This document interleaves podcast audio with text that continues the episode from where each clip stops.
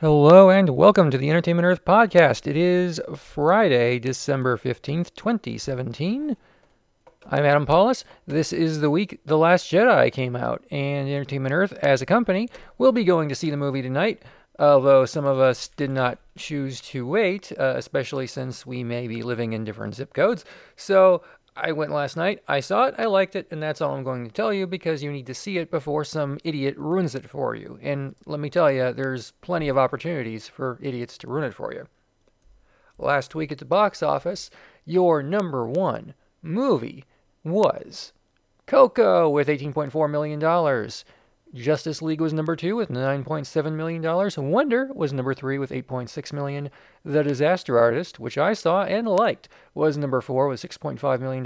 And Thor Ragnarok, which I also saw and liked, was number five with $6.3 million. Net neutrality may be dead. Disney bought Fox, so Rupert Murdoch is now Disney's biggest shareholder.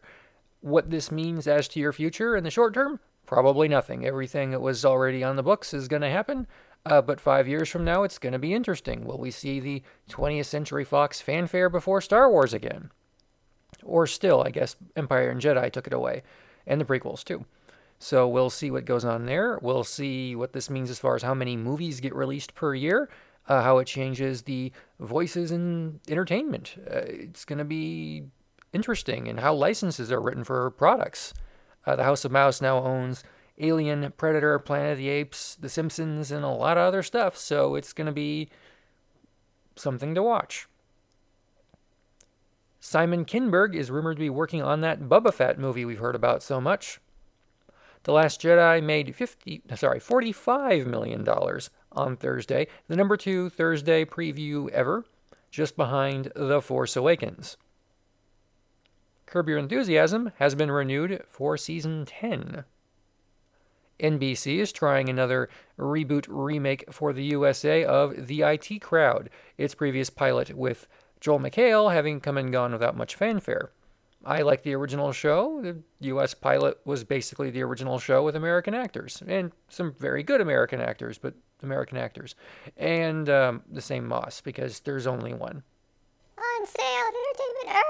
Action figures are on sale. Buy three and get a fourth free. Choose from 1,700 in stock action figures and sets. The three you buy at full price will get you one of equal or lesser value for free. Most likely it'll qualify for shipping, depending on what you order, for free in the United States. So go to entertainmentearth.com right now, get yourself some action figures, pay for about 75% of them, and if you're lucky in the US, you don't pay shipping too. So that's a pretty good deal.